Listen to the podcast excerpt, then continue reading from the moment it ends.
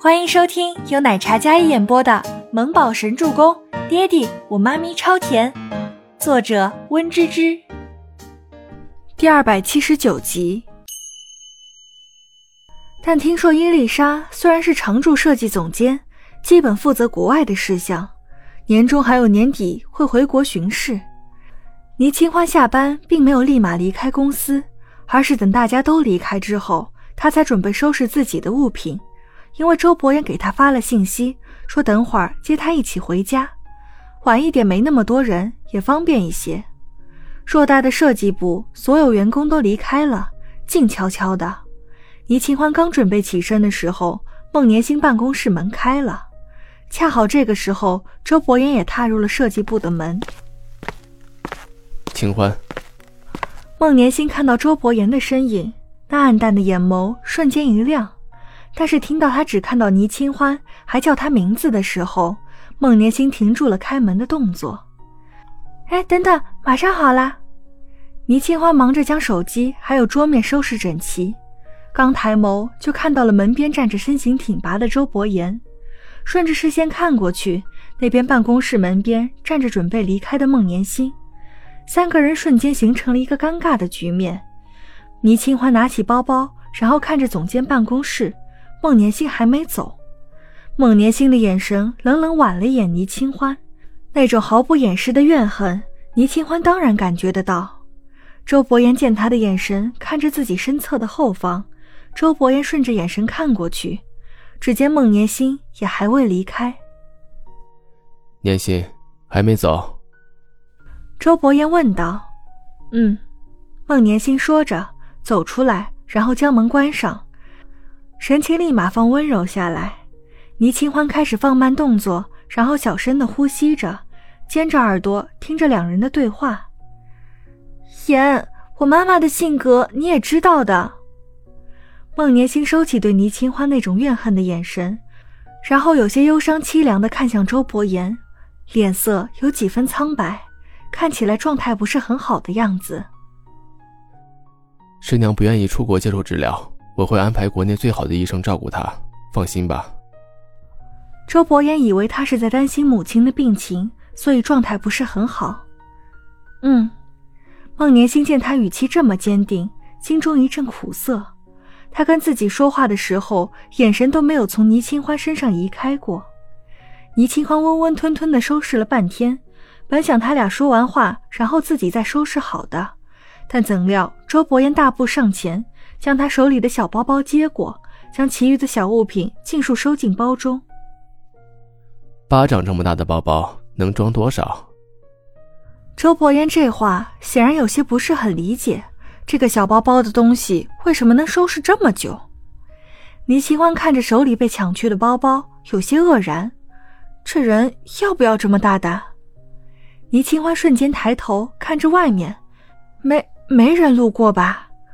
孟年星站在身后，他哪怕在公司比倪清欢强出一万倍，可周伯言心眼里只在乎的只有倪清欢一人。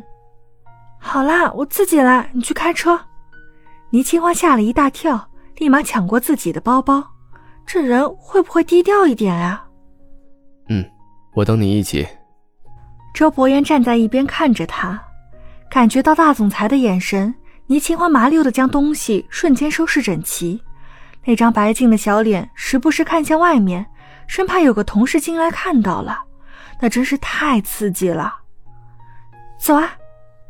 倪清欢给周伯言一个眼神示意，本来就马上能收拾好的事情，他非要拖拖拉拉，他是看不下去了，这才上前，还知道怂，不错。嗯。周伯言单手插兜，那沉敛下来的眸光看着那窘迫的小脸。面前的高大的身影投射下来的一片阴影，简直让倪清欢压力山大。身后的孟年星看着两人亲密的互动，他拎着包包的手死死抠着那昂贵的名牌包，哪怕抠烂了，他也丝毫不心疼，不在乎。眼神落在两人身上，妒忌的发狂，恨得牙痒痒。孟年星那么心高气傲的一个人，输给了倪清欢，他怎么会甘心？忽然，身后“咚”的一声，倪清欢侧身看过去，站在后面的孟年心已经倒在了地上，他他晕了。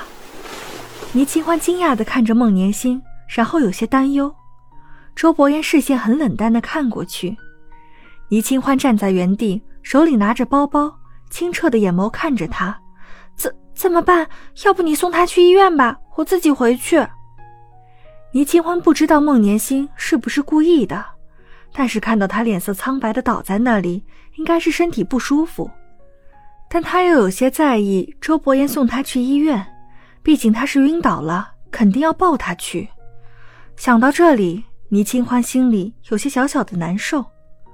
周伯言一听，那清冷俊美的脸上神情稍冷，他敛下眸，认真的看着倪清欢，问道：“你让我送他去医院？他都晕倒了，你不送谁送啊？”倪清欢感觉到男人周身的气息骤然冷却下来。莫名的有一种倍感压力的感觉，他连说话的声音都小声了下来，那张小脸神情有些气气然。他搞不懂周伯言为什么忽然好像气场冷硬的要将人冻住了似的，冷飕飕的。周伯言的视线紧锁他那张小脸，只见他那张小脸忽然怂巴巴的，开始瘪嘴，有些生气的样子。除了你之外。我不抱别的女人。周伯言的声音清冽无温，还带着几分恨铁不成钢的神情。周伯言拿出手机给郑威廉打了电话，说孟年星晕倒了，让他过来送他去医院。周伯言拿过倪清欢手里的包包，你去扶他起来。哦，倪清欢不知道为什么心里有些想笑，这样较真的男人还真是有些可爱呢。倪清欢立马走上前去，将孟年星扶起来。而周伯言果然如他自己所说，不碰别的女人。他拿着倪清欢的小包包，然后单手插兜，站在边上，看着倪清欢费力的将昏迷中的孟年星从地上扶起来。本集播讲完毕，感谢您的收听，我们下集再见。